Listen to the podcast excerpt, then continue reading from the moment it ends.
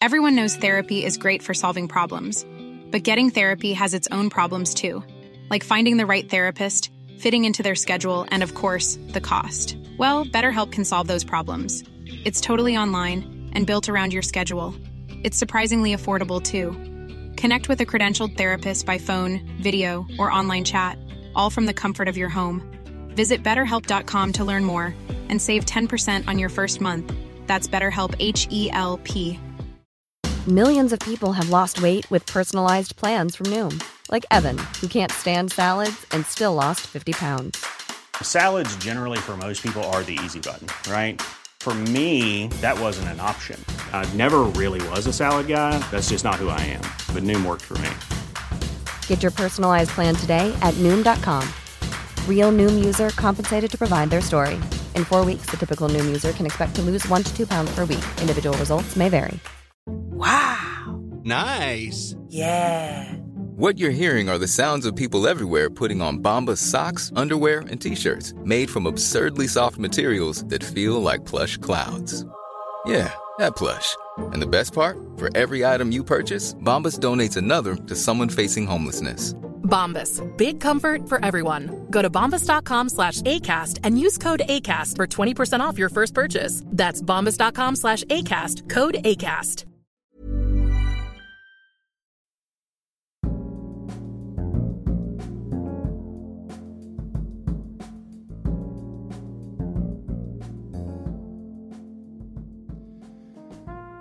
Jag var rädd för att åka till Egypten. För mitt inre såg jag hur jag skulle bli kidnappad och få mitt huvud avhugget i en sån där Isis-video. Men ju mer jag tänkte på det, desto mindre rädd blev jag och desto löjligare tedde sig alltihop. Klart jag ska ha huvudrollen. Om det ska göras en video. Och jag ska vara med. Jag tänker fan inte vara statist. Min mor hade lovat att skjutsa mig ut till Arlanda under förevändningen att jag skulle slippa betala för Arlanda Express. Vilket alltid innebär att jag kommer få en timmes föreläsning vad som är fel på mitt liv i allmänhet och min person i synnerhet. Vad ska du till Egypten och göra? Du är ju jude. Vet du vad de tycker om judar i Egypten? Jag undviker att berätta för mamma att jag är väl medveten om vad de tycker om judar i Egypten. Min vän Axel, som är nere i Kairo, har förmedlat kontakten som jag ska intervjua, har varnat mig. Han föreslår att jag ska kalla mig Ken under hela resan. Var han får Ken ifrån fattar jag inte. Oavsett vad så låter ju namnet för i helvete antingen amerikanskt eller israeliskt. det är minst lika illa som att säga att man bara är jude. Axel har berättat att folk redan misstänkt honom för att vara jude, vilket är väldigt märkligt. Han är ljushylt, blåögd, ser svensk ut och framförallt är inte jude. Axel är i Egypten för att han har fått ett residency där. En residency är ett vistelsestipendium. Alltså en inbjudan från en konst eller kulturinstitution till en konstnär att komma och bo och skapa under deras tak. Några dagar efter att jag lämnat Egypten ska Townhouse Gallery, galleriet och studion som Axel är där och jobbar med, stormas av censurmyndigheten och stängas ner. Men det är fortfarande en vecka bort. Axel har varit i Egypten förut. Det är han som förmedlat kontakten till den jag ska intervjua. Vi kommer att kalla honom Simon. Och nej, det är inte hans riktiga namn. Simon är politisk satiriker i Egypten. Anonymt givetvis. Han gör videos på Youtube. De största har miljoner och åter miljoner visningar. I en av videorna lyckades han visa att Muslimska brödraskapet, det här var innan al-Sisi återtog makten för militärdiktaturens räkning, att Muslimska brödraskapet försöker liksom smyga in salafistiska lagar i den nya konstitutionen. Den videon visades på alla nyhetskanaler. Den var överallt. Men det säger jag inte till mamma när hon frågar om jag vet vad de tycker om judar i Egypten. Jag svarar bara, för det är mitt jobb mamma.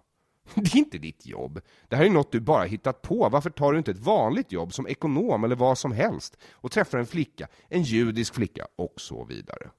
Efter bara tre minuter längtar jag efter att vara med i den där isvideon. Jag famlar efter ord för att beskriva Kairo. Och det gör jag fortfarande fyra dagar efter att jag har landat. Det är postapokalyptiskt, som om människorna har flyttat in i ruinerna efter en stor civilisation. Men det räcker ändå inte. För här är det som att människor flyttat in i ruinerna efter en stor civilisation. Vuxit själva till en stor civilisation, som sen går under. Och människor flyttar in i ruinerna efter. Och de växer till en stor civilisation. Och så vidare, och så vidare, etc. etc. Som om det har hänt 20 eller 30 gånger. Vilket det typ har. Gamla italienska palats blandas med Bauhaus, brutalism, art deco, neoklassicism. Övergivna gamla stenpalats som någon byggt en skyskrapa på. Husen växer på varandra, lutar sig mot varandra för att inte falla ihop. Och de är täckta av lera som om det blandats med regn. Lera i alla avföringens färger. Brunt, ljusbrunt, gulbrunt, grönbrunt och rödbrunt. Missar jag något?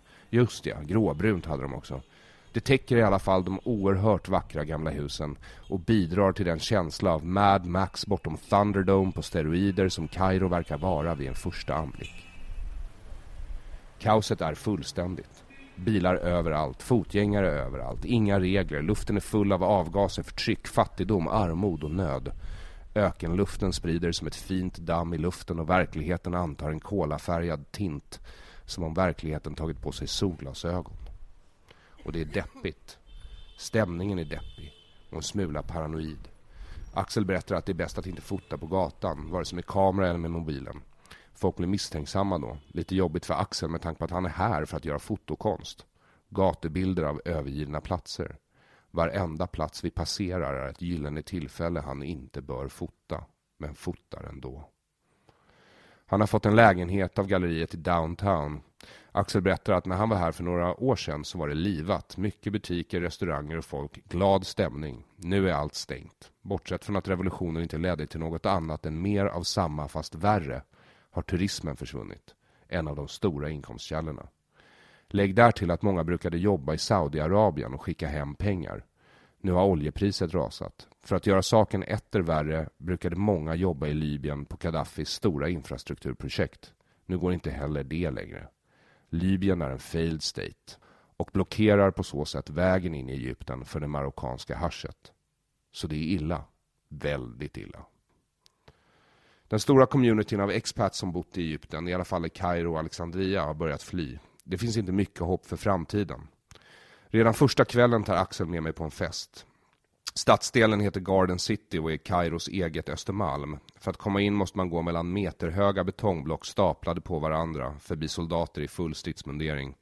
De är inte gamla de här soldaterna. Jag ser en som i mina ögon inte kan vara en dag över 16. Garden City är lummigt och tyst till skillnad från resten av vad jag ser av denna megalopolis. Den officiella folkräkningen i Kairo är 20 miljoner. Men med migranter och flyktingar från Sudan och Eritrea, som numera fastnar i allt högre grad i just Kairo, är de säkert 30 miljoner. Festen visar sig bestå av unga människor som jobbar med kultur eller media. Det hade kunnat vara på Södermalm i Stockholm om alla här inte var så välutbildade. Alla på festen verkar vara utbildade i England eller USA, på fina universitet. Deras engelska är mycket, mycket bättre än min. Jag har aldrig varit så tacksam för Zlatan i hela mitt liv som jag var den kvällen. Och resten av veckan. Ska jag vara helt ärlig har jag aldrig varit tacksam för Zlatan överhuvudtaget. Men just i Egypten, på frågan om varför jag inte såg svensk ut, kunde jag alltid säga, vad menar du? Zlatan? Han är ju svensk, kolla hur han ser ut. Rami Shaban skulle också visa sig fungera, men inte riktigt lika bra. En tjej jag pratar med förklarar situationen i landet med att det var deras revolution, de unga liberala och sekuläras revolution, från början, men att den hade kapats av islamister. Det var aldrig mitt intryck. Mitt intryck var redan när jag läste om det medan det hände att det här var en revolution av unga, arga, fattiga och oerhört sexuellt frustrerade män. Och att enda anledningen till att vi såg den nu var att det fanns en liten klick unga i Egypten som kunde hantera Facebook och Twitter och att de på så sätt blev kommunikationscentralen för revolutionen, det som syntes utåt. Men att de inte hade samma drivkrafter, eller lika lite att förlora, som den outbildade massan som fortfarande var kvar på gatorna långt efter att kulorna börjat vina. Men det sa jag inte. Mina tankar bekräftades dock redan några kvällar senare. Då träffade vi Natli och hans fru Hanna och nej, det är inte deras riktiga namn. De hade bott som expats i Egypten i mer än 30 år. Natli hade kommit dit som ung litteraturvetare och språkexpert och blivit översättare åt arkeologiska expeditioner. Numera lever han på att hålla guidade turer i Grekland om somrarna. Specialresor för historieintresserade. Nej, sa Natli. Det var inte en liberal revolution. Vi gick med i demonstrationerna i början när det var lugnt, men sen när det blev undantagstillstånd var det hemskt. Lite lättare för mig eftersom jag är både man och kan arabiska, men Hanna kunde inte röra sig ute. En ljushårig kvinna, glöm det. Det var massor med fattiga unga män, pojkar faktiskt. Om de har utbildningar en helt religiös. De som hade minst att förlora, det var de som rusade in i kulorna. Men de är inga hjältar, de är inga vänner av demokrati eller homosexuella eller kvinnor. Det var riktigt obehagligt. Natli och Hanna hade väl egentligen tänkt leva hela sina liv i Egypten. Men nu har de ändrat sig, köpt ett hus i södra Frankrike. Redan efter första natten blev jag sjuk. Det kommer sen att hålla i sig hela veckan. Hög feber och muskelvärk. Den enda ljuspunkten är att egyptiska apotek är väldigt liberala med förskrivningen av efedrin. Och med hjälp av det håller jag mig på fötterna resten av veckan. Men det färgar mitt humör en smula. Från den solstråle jag är i friskt tillstånd till en lite buttrare solstråle. Misären och smutsen och hopplösheten gör inget för att hjälpa mitt humör. Jag ser givetvis både pyramiderna och sfinxen och ja, de är makalösa. Men liksom resten av landet är de i förfall. Det är inte väl omhändertagna. Talande för Egyptens tillstånd är The Egyptian Museum som innehåller världens största samling av faraonska skatter och det ligger symboliskt nog vid Tahrirtorget.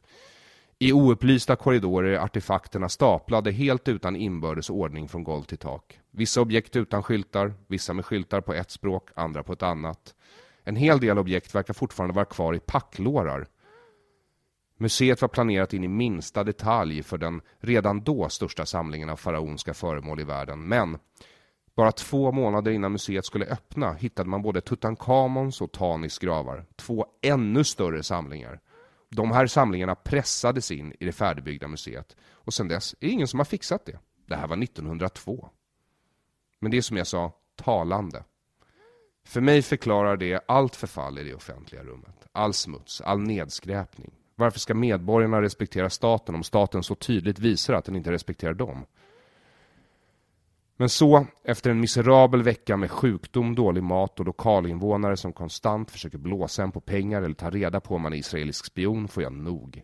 Jag ligger i feberfrossa en hel natt. På morgonen är jag övertygad om att Kairo är jordens anus och egyptierna är de bajskluttar som är för tuffa för att kunna gnuggas bort med papper. Så får jag äntligen träffa Simon, vilket jag gör på Alexandrias äldsta gaybar. Dagen efter får jag mitt samtal med honom. Han ger ett mycket sympatiskt intryck, den gode Simon. I mina ögon kan jag inte beskriva honom som något annat än både till utseende och personlighet en ung egyptisk Slavoj Zizek. Det blev ett samtal om avföring. Varsågoda. So you're here to help me, not to attack me. Are you sure of that? I'm not sure of that, because I am a prophet warrior. Sometimes attacking people can be a good way for them to reveal themselves. At the moment, I'm afraid to have enemies. I need supporters. I need followers. I need consultants. Then I will do my best to consult you. I don't feel that you are my enemy now. Do you feel that I am your enemy? I don't know. Could could we have two prophets in the same room? That, uh, I think, we will find out now. So, so you, you, you doubt that I'm a prophet. That's what I feel from my work. I doubt. I doubt almost anything, everything.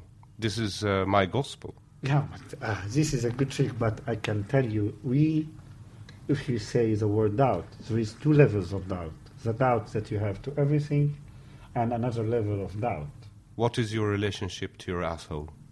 For me, I um, it's a long time ago. It has been with you since birth. Sure, I, I, it's a long time ago that I was thinking about my asshole. I really, But you have a relationship to it. sure. And uh, what uh, what is your relationship to feces, excrement, poop, shit? For me, defecation is the most important operation in human life. Why? As an operation, philosophy and religion never did a good interpretation for defecation in a very powerful way that could convince people that defecation is not an animal operation. No. Never, never. It had never been powerful and spread everywhere. People have never been convinced that defecating means that you are doing something relating you to the earth, to- relating you to God, purification. All these ideas never worked. Never worked. Could you find in the Bible like big parts about defecation? No. Did Yahweh, Jesus, Abraham, Moses, no one talks about defecation. It's a silent operation. No one could talk about it, no one could uh, explain it, no one could give meaning to defecation. And that means I remember this kind of radical feelings that I had when I'm defecating. I feel like I feel like I'm losing meaning. I'm losing my own culture. I, am losing all what I'm, I've learned from my the first day. I'm losing my language. You know what, I, what I'm talking about? And that's why a lot of people. But this makes it an animal operation, no? Yeah, yeah. But, uh, yeah, an animal operation. That's the importance of meaningless operation in our life. It makes us understand that meaning is superficial, but necessary and important. But what real about us is the meaningless. But we should not accept it. We should struggle with it. We should choose the meaning. But we understand in our deep heart and mind that everything is meaningless. I, I tell you something. When I am on, I don't know how to on the toilet seat. Yes, the toilet seat. When I'm toilet and defecating, I have a book sometimes. Sometimes my father, will, your father was doing this, putting books or something. No, I, I did. I'm an avid toilet reader. I, I, I, this is what my ritual is. I wake up, yeah. I, I take an espresso, uh, a small cup of coffee, and two cigarettes into the bathroom, and I shit and read for 40 minutes. That's what I'm talking about. This kind of of contradiction why, why you read? To feel you, human. To feel because you struggle against this kind of meaningless feeling. We, we, we, we grow up with this kind of. I, I remember when I don't find a newspaper everywhere and I, I am coming too crazy. I take uh, Signal 2, like to read what's on it like the shampoo bottle. Shampoo, yeah, signal to to space, any shampoo bottle. I'm just reading the instructions just to feel I'm struggling. I'm, I'm, I'm against my meaningless feelings. Yes. But my advice, just feel it. But do you think if we didn't shit in the toilet, if we shat in nature, wouldn't that give the ritual more meaning? because then it would connect you to the earth. You're creating new dirt from which flowers can grow. Yeah, but before answering this question, I'm getting back to you, but I'm telling you, you should understand what I'm saying about that. You should never read the books again. Just feel the shit coming out of you. Feel how what's origin, origin what, what's original in you is meaningless operation. You are an animal. It's not just an animal. Even the word animal, ah, it means cat? No. No. The word animal even is not the right word. We are meaningless. We are biology. We are not aware enough. All this awareness and culture is just all new. This is our struggle against meaningless but you should you feel just feel for it, it doesn't take 40 minutes 10 minutes just feel this shit com- coming out of your asshole it's okay to live in a meaningless world for 10 minutes and the good about it is just you don't think about the other planets or aliens you think about your asshole yourself it's me I'm, I'm, I'm, I'm a meaningless biological entity. Yes. There is a beautiful um, passage in a book by Kurt Vonnegut, Breakfast of Champions, uh, where he, he, uh, he tells the story of two bacteria. And the bacteria, they are in paradise because everywhere around them is sugar, and this is what they eat. So they are in this universe of sugar, and they eat and they discuss the meaning of their lives why are we in this paradise of abundance where we can eat as much as we want? So they just eat and shit and talk about the meaning of life. Wow. And they eat more and more, and the shit just climbs up wow. until they drown in their own shit. Wow. And they never finish their discussion. They never find out what the meaning of their eating and shitting was all about. But for the monk, it was obvious because what they did was champagne. Wow, that's beautiful. One of the most famous things about pigs in Egypt, when you ask a Muslim why you don't eat pigs, he say because pigs ate their shit. Okay, but what, that's what's good about pigs. I think that's the most interesting. I, I, I hope maybe at one moment as a prophet I have pig as my own totem, my own sign. And and you know what I like about about pigs very much that Jesus at a moment there was I don't know if you know this story. There was a, a fool in the in the streets and he said, Jesus, I want you to heal me. Yeah. And then he the, the the devils inside him are talking, Hey, we don't want to go out from him and this kind of thing. And then Jesus said, ah, this is a guy and he has a lot of devils inside him. I should do some exorcism games now. And, and then what? The guy, the devil inside the guy said, oh, please, you, you, you are now destroying me and putting me in hell. No, put me in the pig. So all the devils came out of the guy and they went into the pigs. And the pigs are shouting, ah! and they suicide into the lake. That means that Jesus, that all Christians think he is the creator of universe, universe don't care about kids, um, about pigs. No. I could repeat this. That Jesus who creates the universe, the Son of God, who is decent with, with every creature, has never been decent and good with pigs. You So this is why you want to have the pig as a totem. because I care about pigs. I am the prophet who cares about pigs. when I was when I was a child, this kind of uh, part of the New Testament was al- al- almost confusing me. You are always good with every creature. Why pigs? You don't care that pigs are suiciding? What's the meaning of that? That makes me thinking, who creates pigs? Maybe it's not God. Maybe it's not Jesus who creates pigs. That's why he hates pigs. He don't care about pigs. He have a pity for the devil to not make him in hell, but he don't care about pigs. You look, could you compare that? Yes. Like he don't care about devils, but he But God created the devil. yeah, he created the devil, but he don't, he for sure because it's one of his creatures. He care about the devil, but he don't care about pigs.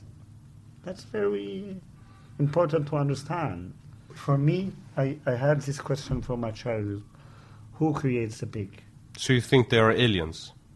I think there is a part of the Quran that said blessing of God, who is the best creator, which means that Quran thinks that there is other creators. Yes. To have the best one. But you know the Ten Commandments, right? Yes. The first commandment is, I am your God, I, and no one else.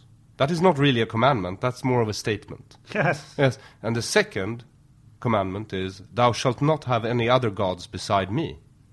So he he, He also admits yeah, that there are other gods, yes. Yeah, implicitly is that means there is other gods. Yes, and that's what he says also when uh, the Jews are led by God and Moses out of Egypt. Yeah. He says, uh, No, don't worry about the Egyptian gods. I will fuck them up for you. So there is gods. Apparently there is, but this is not something that is generally talked about. But So- you and I know that there are other gods. Every other- idea is a potential god. Exactly, and pigs have never been put as a totem. And I think uh, putting pigs as a totem in this kind of—I don't know how to say it. This is actually not exactly true. But because you remember in the cafe earlier today, I told you about the Vikings and the North myth- mythology. Yeah. Uh, and that the Vikings believe that when they die in battle, they come to Valhalla, where they get to party with Odin for eternity. And there is a pig at this feast. That pig, called Särimner, is a totem. Because that's a magical pig. You can eat it every night, and the next day it will have meat on its skeleton again, and you can eat it again and again and again. And this is actually kind of a totem. Okay, so now you could offer me the Vikings told totem as a Swedish.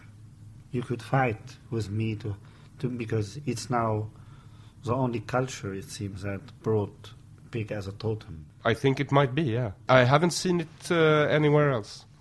Yeah, so it might be. So, so from there we could, yeah, we could collaborate together on this point. Yes. You help me to have my because I need a totem, and I think because, like, look what we are talking about about this shit coming from assholes, this deification, that is that is, you can say, getting people to understand the meaningless core of life, and and at the same time. I don't know if you know that, but all the time in Egypt we are using pigs in recycling. Not recycling, but eating all the garbage. Garbage. Okay, So it's a good totem. it's a good totem because pigs eat the non-recycled garbage, Yeah. which is a big mission. And I think the Western philosophy, all the Western modernity and post-modern philosophy, and even continent, all this kind of culture, it's the non-recycled garbage that needs to be eaten. And shut out. Yes. This is what I do when I've finished shitting in the morning. Yeah. I look into the toilet bowl before I wipe my ass at what I've made. So, so you look at your shirt. Yes. But this is to, I think, any, again, I don't mean animal in the also usual used sense. Animal, I mean any biological entity. It relates to its shed when it's done. Yes. Yeah, I mean, uh, we could use uh, dogs and cats and as, as examples. They look at it, they relate to it. Yeah. They never feel shame of being animal, of being a meaningless entity. So when we look at our shit, at it, because it's part of us getting out, this shit is us. It's our meaningless self getting out. Yeah. And when I look back at my career, I think most of it is shit. so uh, before we go on, I want to ask you just uh, because you're uh, the most famous person no one has ever heard of in Egypt. Me, Yes. thank you. Uh, no, I think you are because uh, uh, if you were to introduce yourself, uh, you are a political satirist, among other things, right? Yeah. And you have made uh, during the revolution a few years ago. You made some clips. Yeah, but no one knows about that. Yes, but will you tell me or tell us? When I um, I remember when uh, there was a co- Islamic constitution three years ago. The Islamic constitution, which was too harsh, which was too, like extremely fundamentalist. When I was uh, on uh, one of like researching on one of the Islamist uh, websites, I found a very long, boring video for a Salafist leader talking about what was happening behind the scene in the Constitutional Committee. It sucks. It explains a lot of things about uh, the dirty deals happening there. I said, what the fuck? I should send this to media. I tried to send it to media people everywhere. Who could read? Who could read and watch two and a half hour of a very uh, boring Salafist man talking? What I could do? What I did, I just cut it down to 14 minutes, maybe, and I wrote on it the most danger 14 minutes about the Islamic constitution. And I did some sound effects. Some editing. sound effects, writing things on the screen to make it interesting, and, and what could be the, the consequences. It's in every news, it's everywhere. All over the internet, all, over, the the- news in Egypt. All over, even there was a meeting between Al Azhar and Salafists because of this.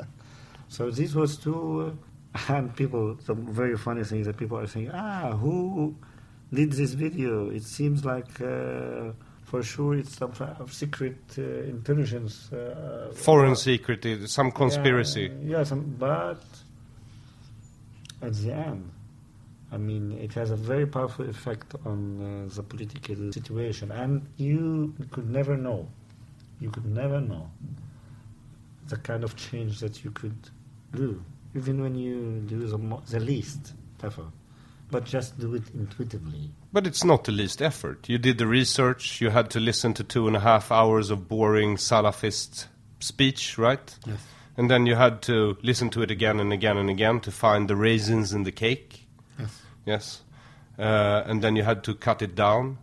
And then you released it online. And the shit hit the fan. And this was uh, at a time where a lot of shit hit the fan here, right? Yes. It's very, I can say it's a very good feeling to live or to do something in, a, an, in an anonymous way. It's a very good feeling to change. In, I think it's a kind of pleasure. It's a kind of joy to, to do that change of, of anything you want to change, big or small, but in a very an, anonymous way. But at the moment, when you do it in an an- anonymous way, it's more powerful because no one knows who did it, no one cares who did it. It's just the idea itself. You die as a person for the idea to live. Yeah, this is for a while. You get if you are thinking about crediting and being famous and taking maybe some money or whatever you want. Maybe you need uh, to be uh, recorded as a political activist to change the world. You want to be, but at the moment you do it, do it anonymously, and you you will feel what I'm talking about. Just try it once. You will never stop it. So you're still being an anonymous uh, political satirist online then? Why not? No, I, I see no reason why not. There will always be a need. And in this country, uh, when the revolution started here, uh, did you believe in it? No, never. I Never? Was, I, I, I, I was part of it, but I never because if you believe in something to the end, you will you will never continue. Because you will be too disappointed. Sure. And this is what happened to the revolution here. Yes. Because I was talking to one of the uh, uh, an expat in Cairo a few days ago.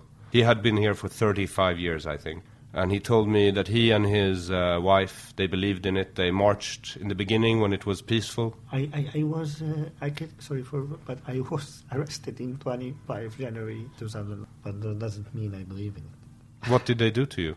I was uh, they took me from the streets as you see in any kind of these kind of videos.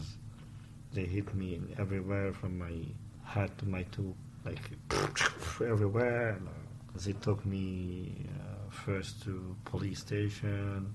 They put uh, on my eyes uh, this how you say it. Blindfold. They they blindfolded me, and they uh, took me uh, to interrogation. They accused me by killing a police officer and uh, burning uh, two police camions, uh, stealing money from few flats. Okay, for burglary. Like I stole his money and I stole uh, his receiver, dish receiver. Uh, like a satellite dish. Satellite, satellite dish receiver. I stole it. Like from like very radical to very funny. Yeah. Music. And uh, I was there for a few days in jail.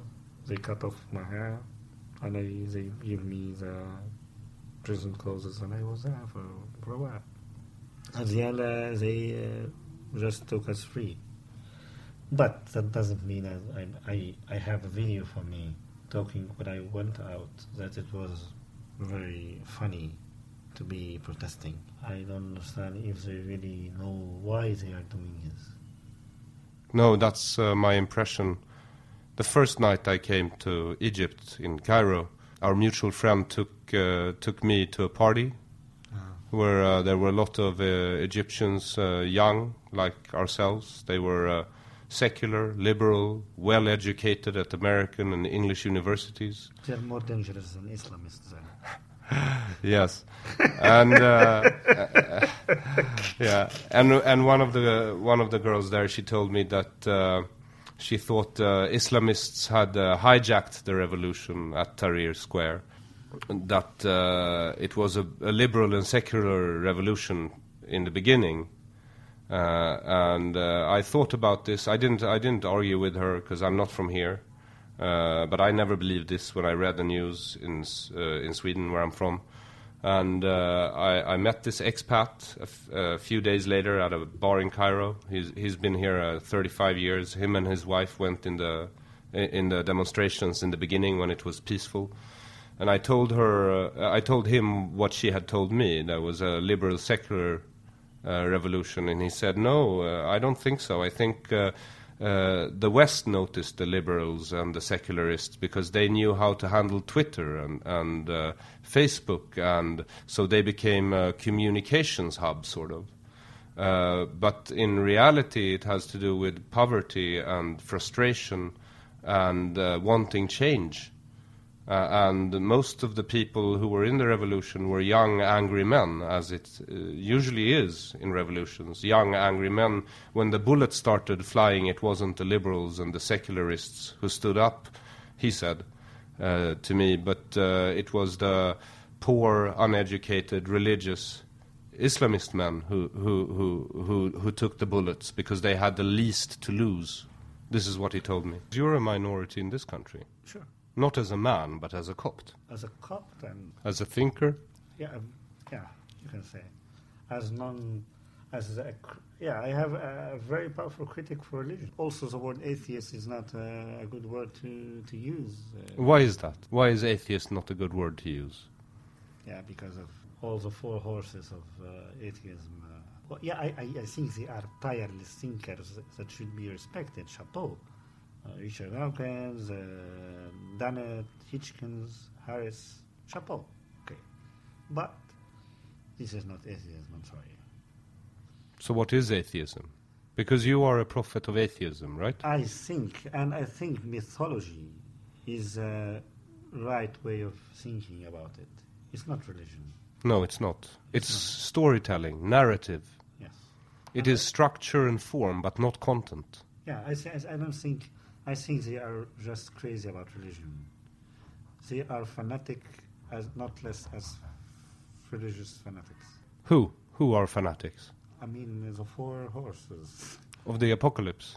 Yeah, I mean, they are. I mean, they don't stop talking about religion. And Darwin, sure.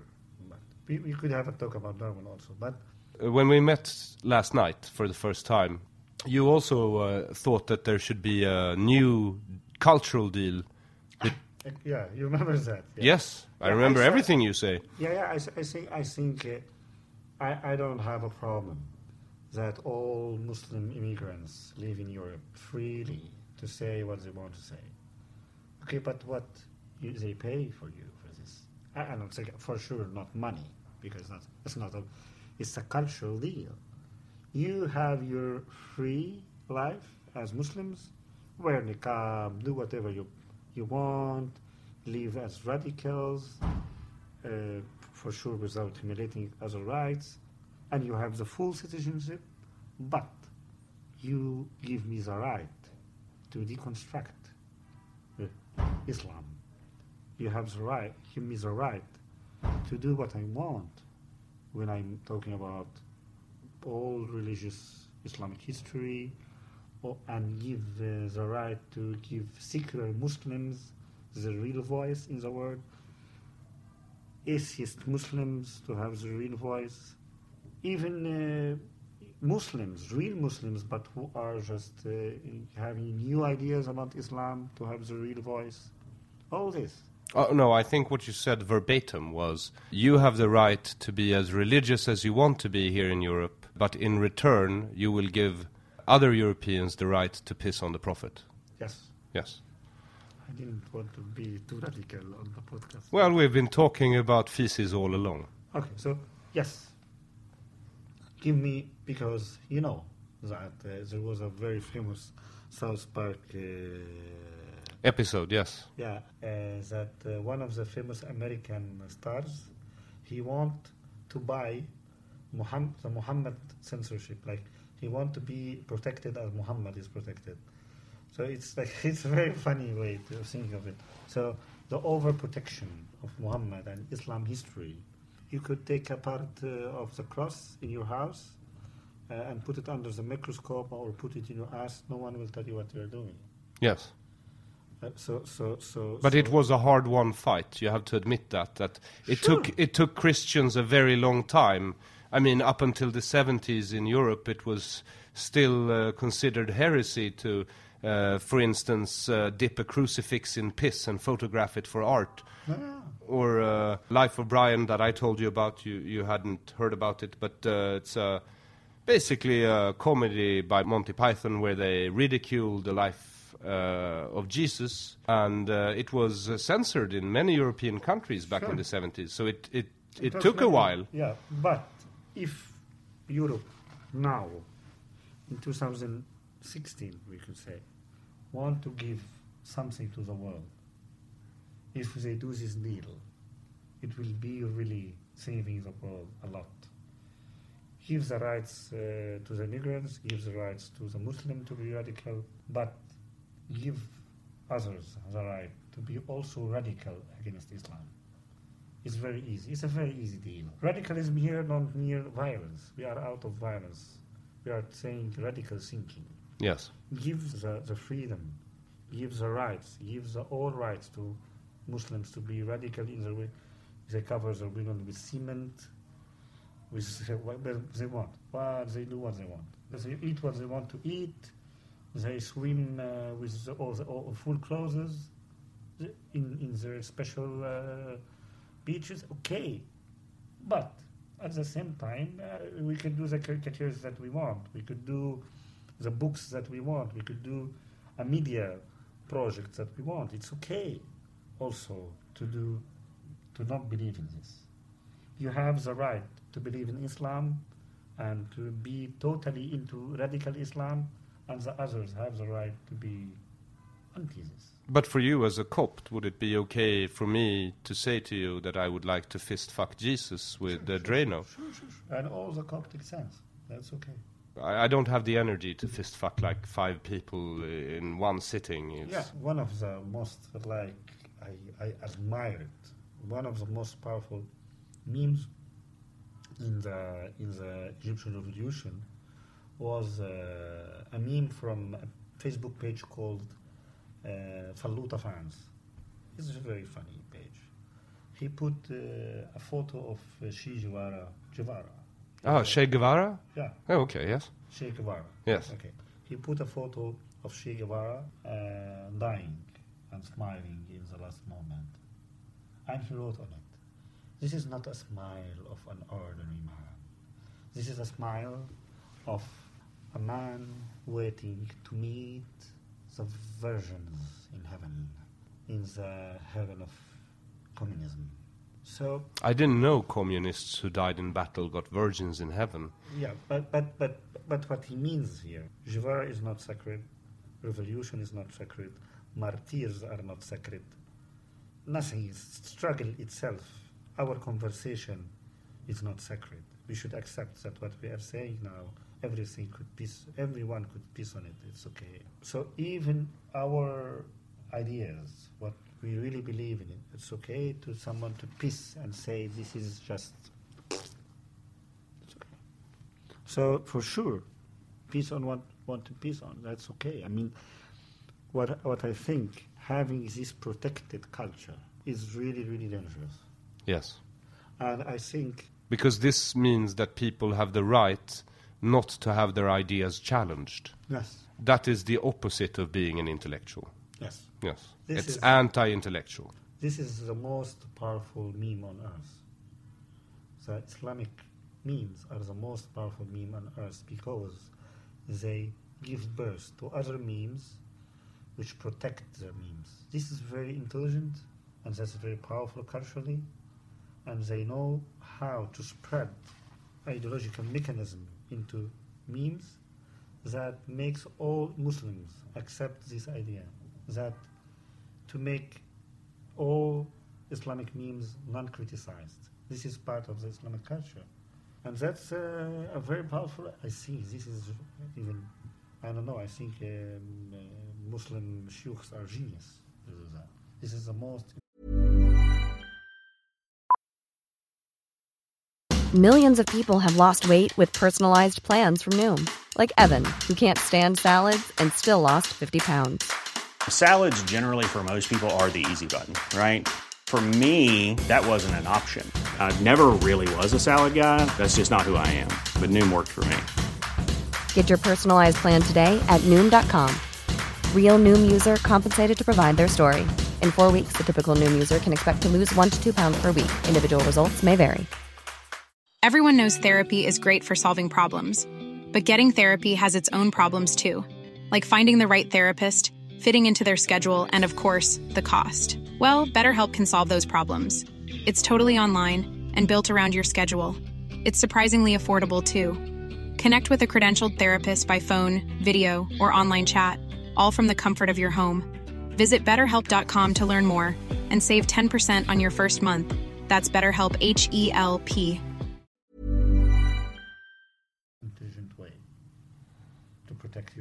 forever. Forever it will live. Because no one could criticize it. I will criticize it, he will die.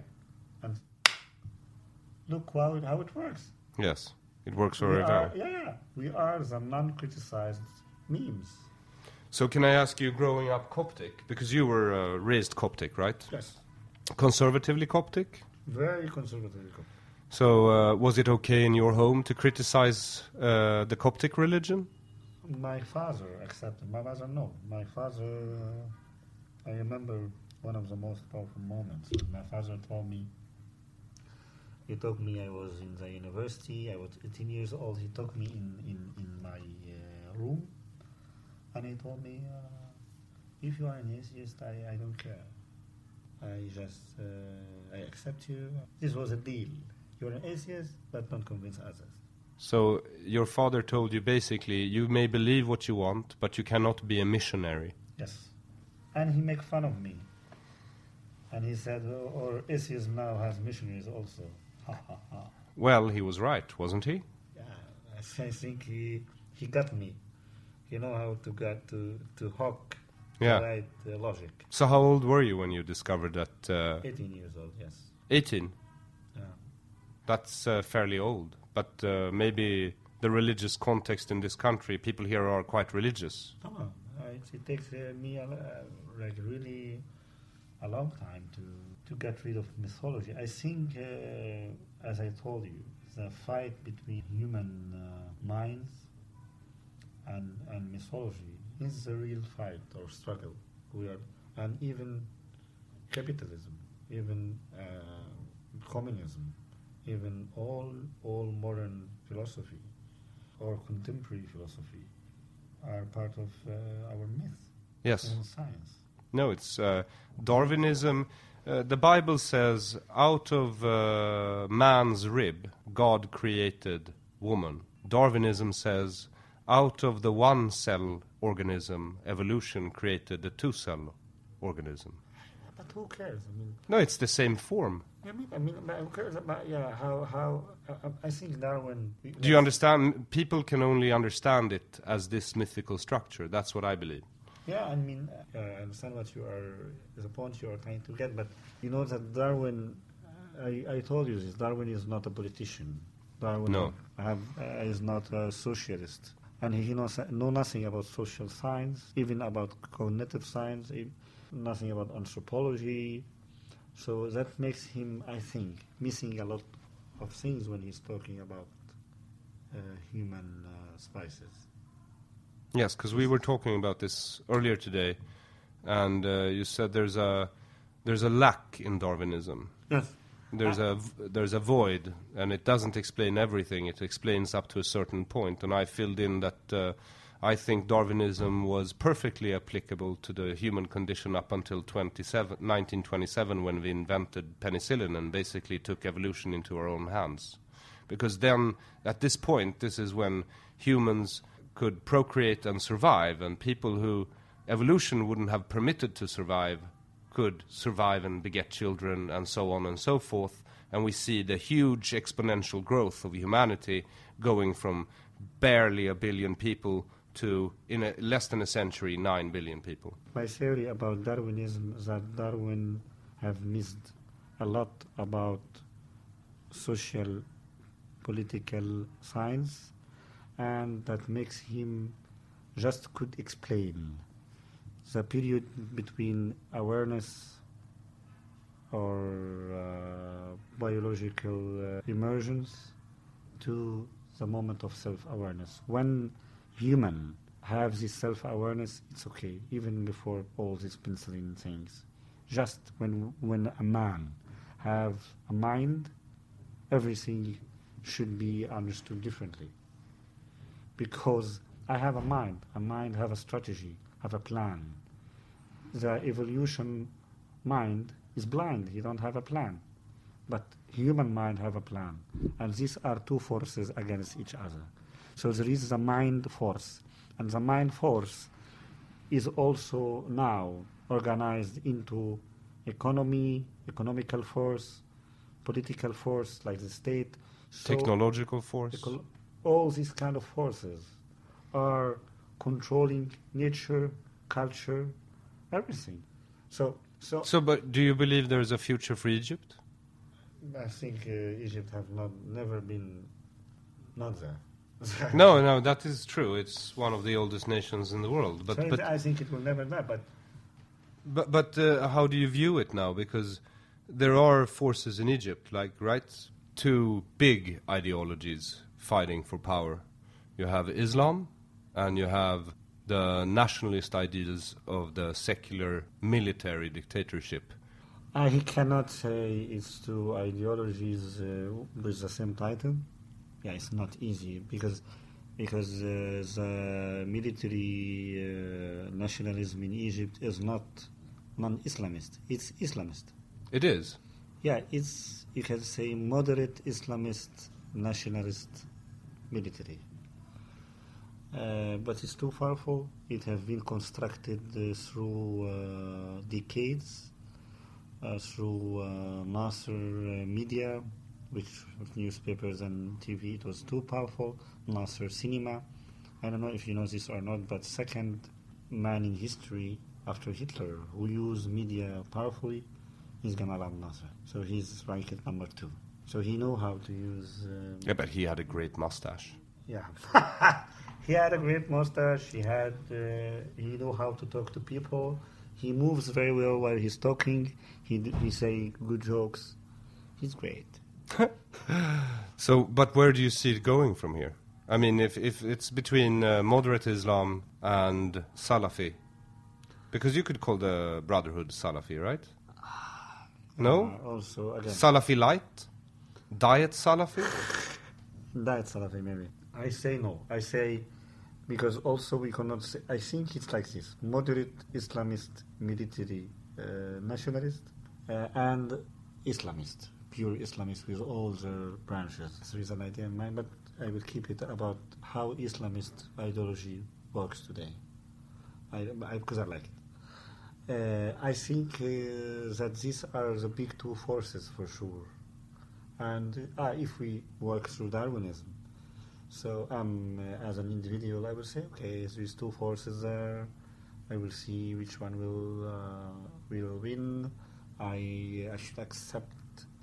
But do you have hope for uh, your country? Because I was talking to the, the, the expat I told you about who lived here for 35 years. Just a few years ago, he wanted to end his life here.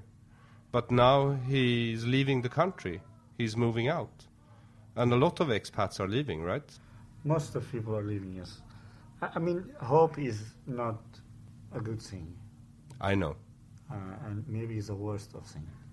Oh, you, you know the story of Pandora's box, right? No, No? You know Pandora? no.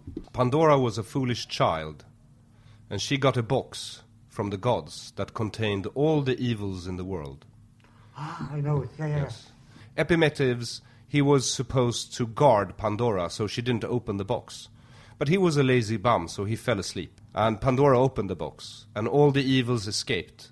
And she, in time, was able to trap just one evil in the box. She closed the lid, and one evil was trapped in the box, and that was hope.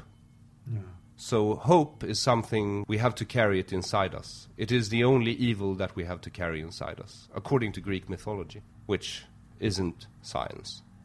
But uh, it is a nice story, isn't it? And it says something about hope, I think. Uh, yeah, I think I think uh, Yeah. That is why my stomach revolted when Obama, when he ran for president the first time, and he said, uh, "I promise you change," which is a silly thing to promise because change is a constant in the universe. Einstein already said this. It's the only constant, change. So he promised something that was naturally occurring all over the world all the time.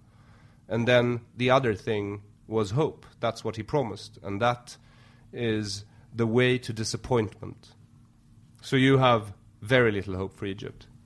No, I have very little hope, but, but you don't, if you don't have hope, that doesn't mean that you will surrender. No, no, no, of course not.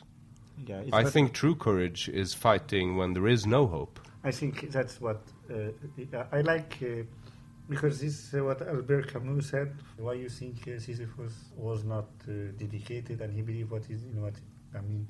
Not is not. I think uh, believe in what he's doing. He accepts this uh, nihilistic process. He uh, just uh, say I I will do it with happiness. Why you think he was taking the rock out uh, to the top of the mountain in sadness? Maybe he's too happy doing that. I, I'm too happy doing this.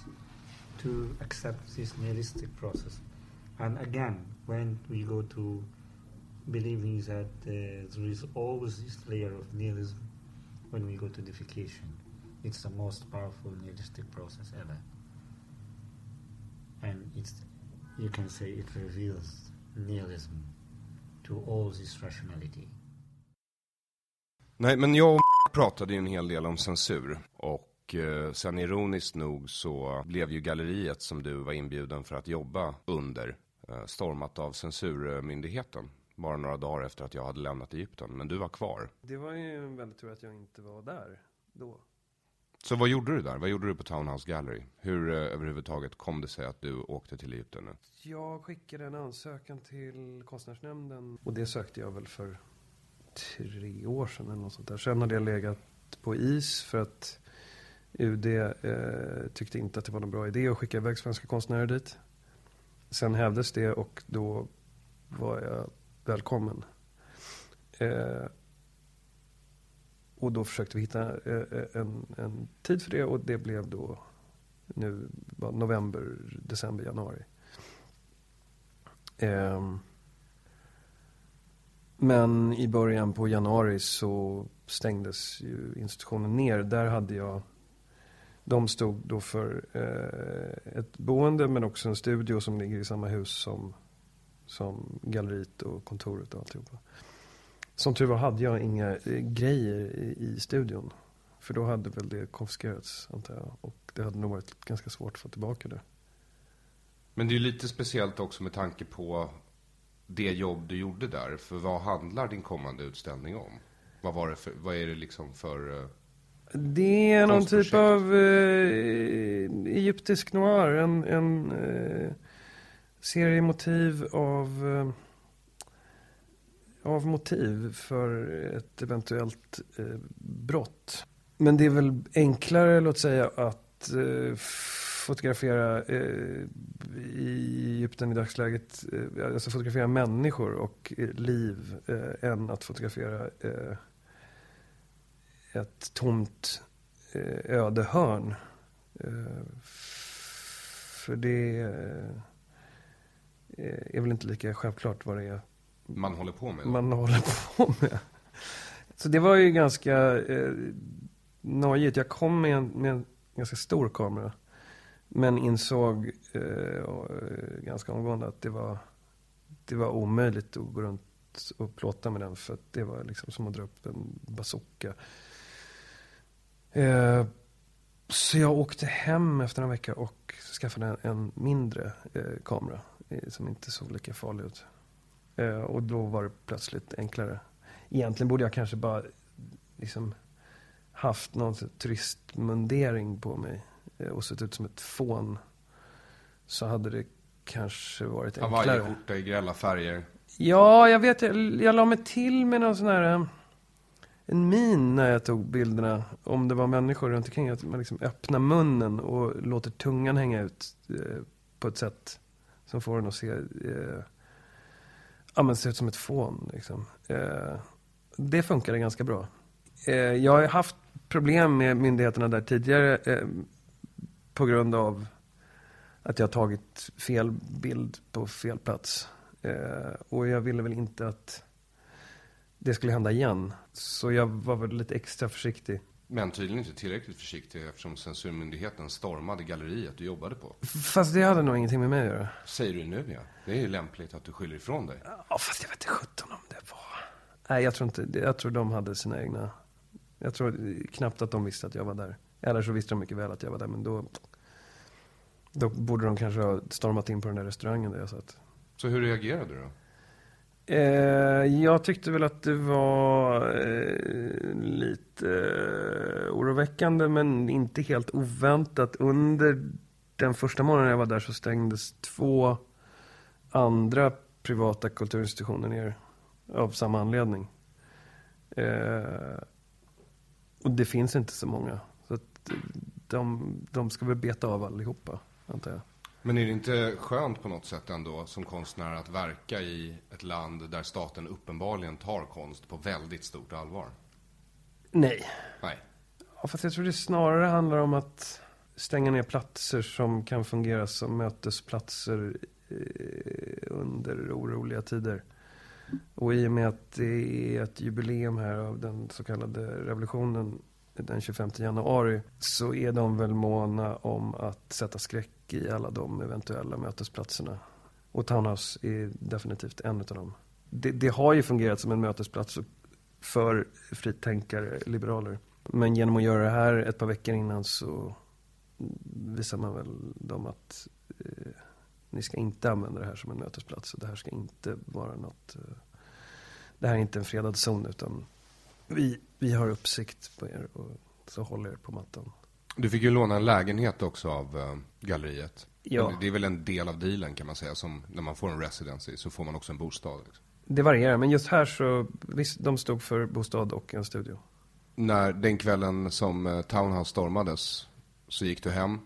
och sen Eh, morgonen så efter. småningom gick jag hem och skulle eh, åka bort några dagar. Så jag tog med mig alla hårddiskar och datorer och kameror och grejer. Men det räckte tydligen inte för att under den perioden eller tidigare så har någon varit inne i lägenheten. Vem vet jag inte. Det var dörrar som jag vet var stängda. Sen var det väldigt märkligt. Jag, jag hade en flaska Gordons gin i frysen som eh, jag fick av dig. Ja.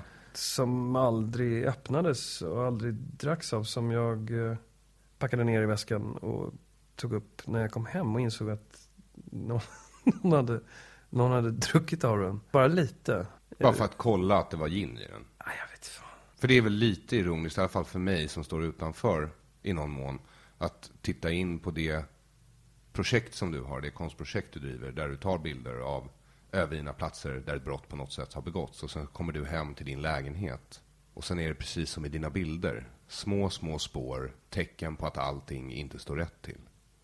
Ja. Det är märkligt. Ja, det är lite synkronistiskt. Ja.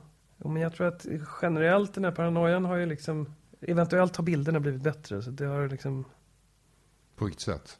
mer fokuserat kanske. Och nu då?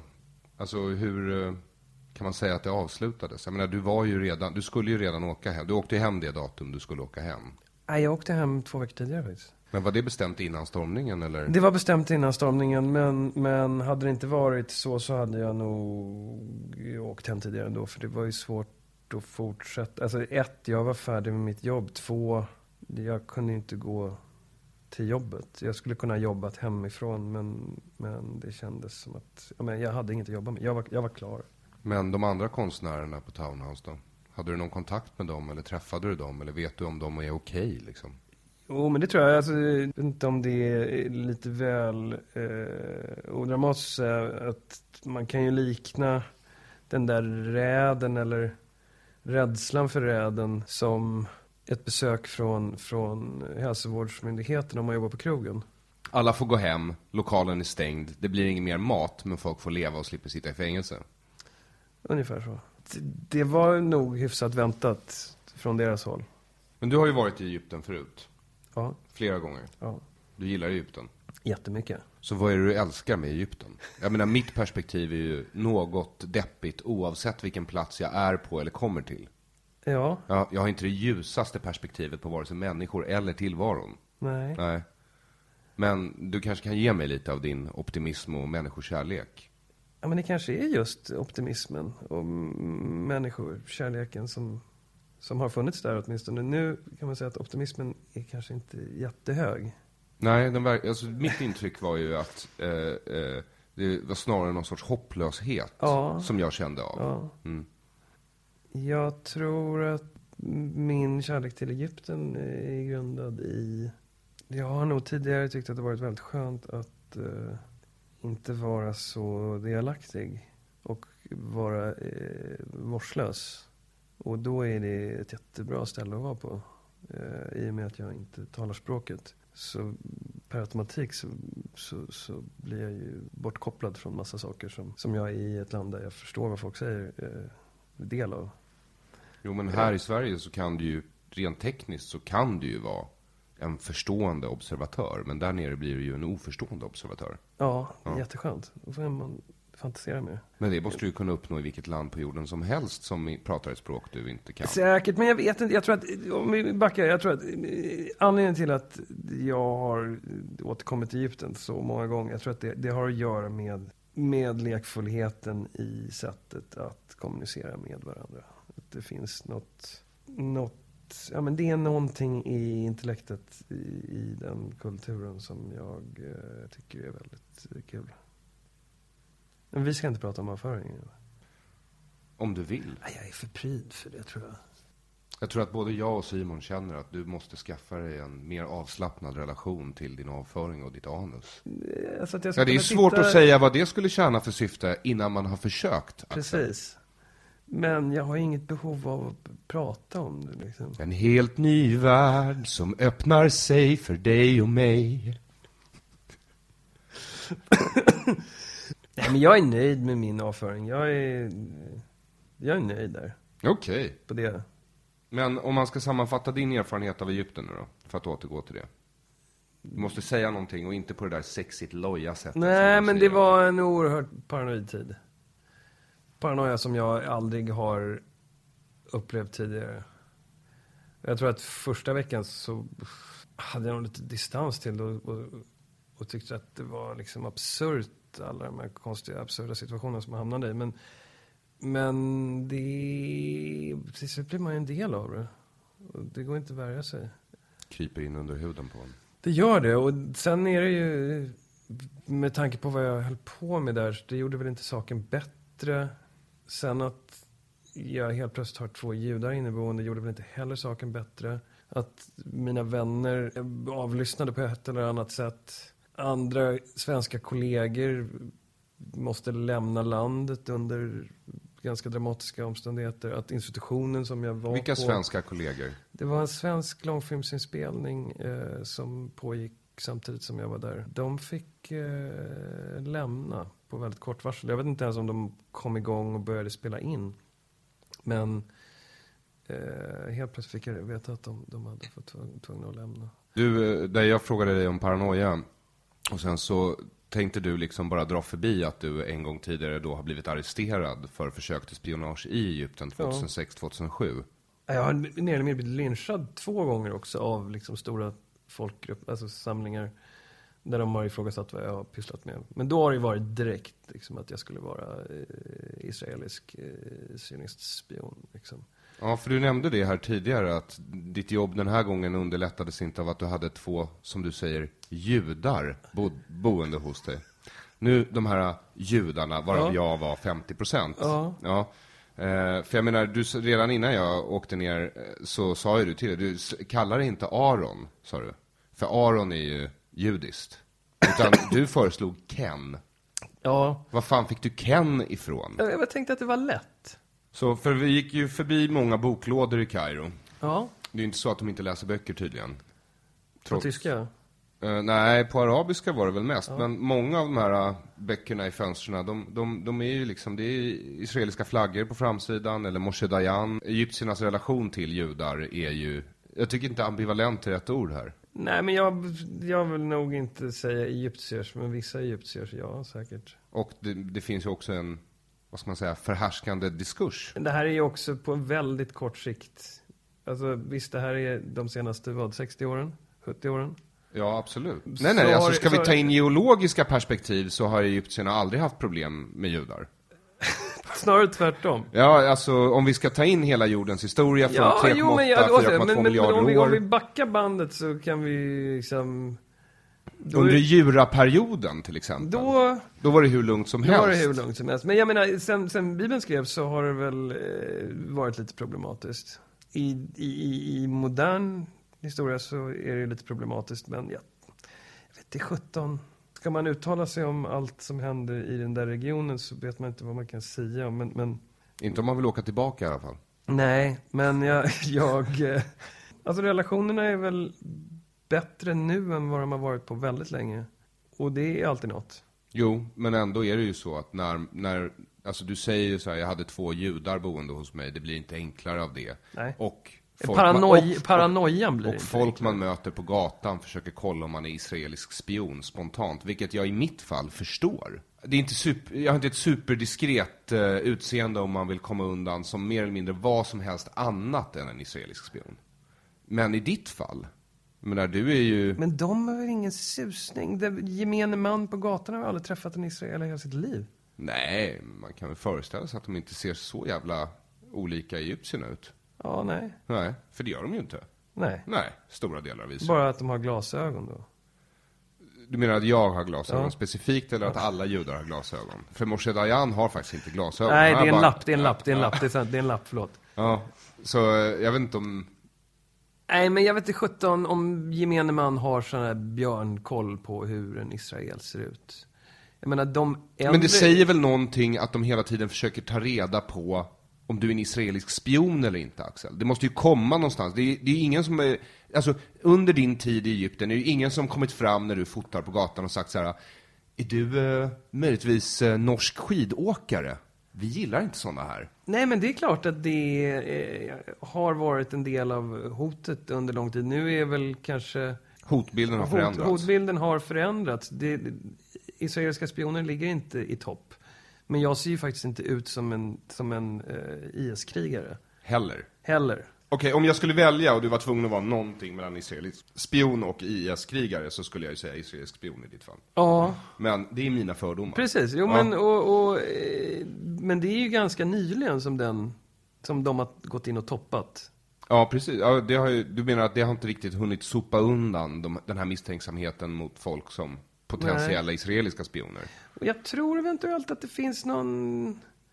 Att de kanske jobbar med att och göra om historieskrivningen en aning. Alltså, En aning? Det, ja, det finns ju inte en människa som... Som talar om att det, det, det, var en, fanns en stor judisk befolkning före vad, 1950.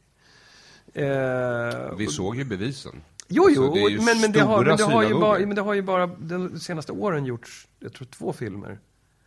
Eh, och där tror jag att det har fått upp diskussioner, eller inte diskussioner, men bara att de äldre generationerna faktiskt kan komma ut och säga, jo men vad fan, mina grannar var judar, mina bästa kompisar var ju, alltså, det är någonting som man inte har pratat om, det har ju varit tabu.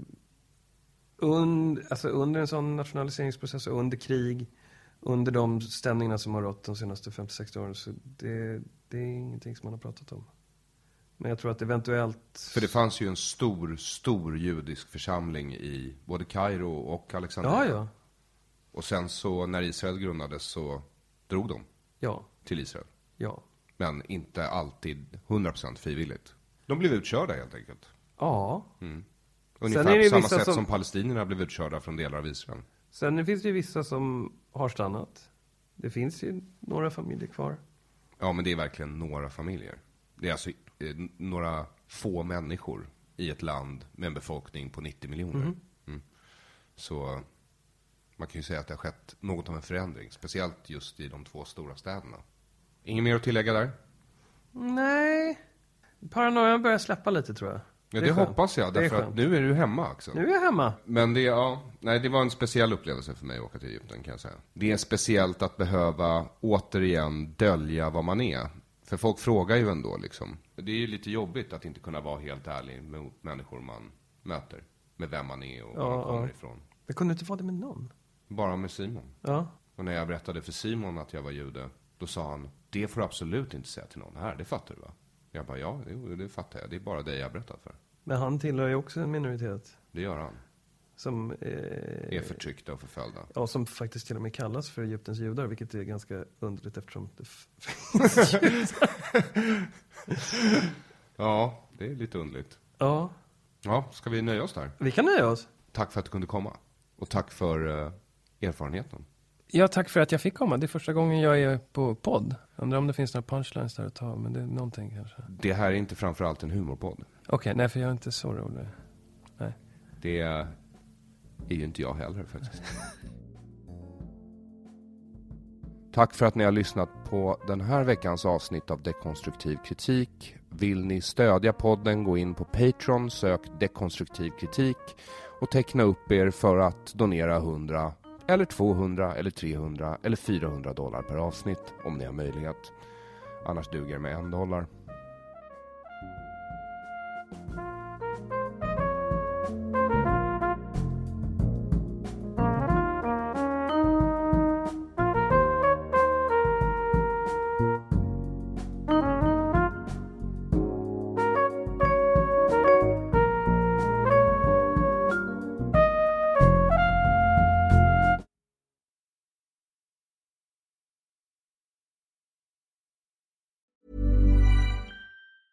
Hey, it's Danny Pellegrino from Everything Iconic. Ready to upgrade your style game without blowing your budget? Check out Quince. They've got all the good stuff shirts and polos, activewear, and fine leather goods, all at 50 to 80% less than other high end brands. And the best part? They're all about safe, ethical, and responsible manufacturing. Get that luxury vibe without the luxury price tag. Hit up quince.com slash upgrade for free shipping and 365 day returns on your next order. That's quince.com slash upgrade. Planning for your next trip? Elevate your travel style with Quince. Quince has all the jet setting essentials you'll want for your next getaway, like European linen, premium luggage options, buttery soft Italian leather bags, and so much more. And is all priced at 50 to 80% less than similar brands. Plus, Quince only works with factories that use safe and ethical manufacturing practices. Pack your bags with high-quality essentials you'll be wearing for vacations to come with Quince. Go to quince.com slash pack for free shipping and 365-day returns.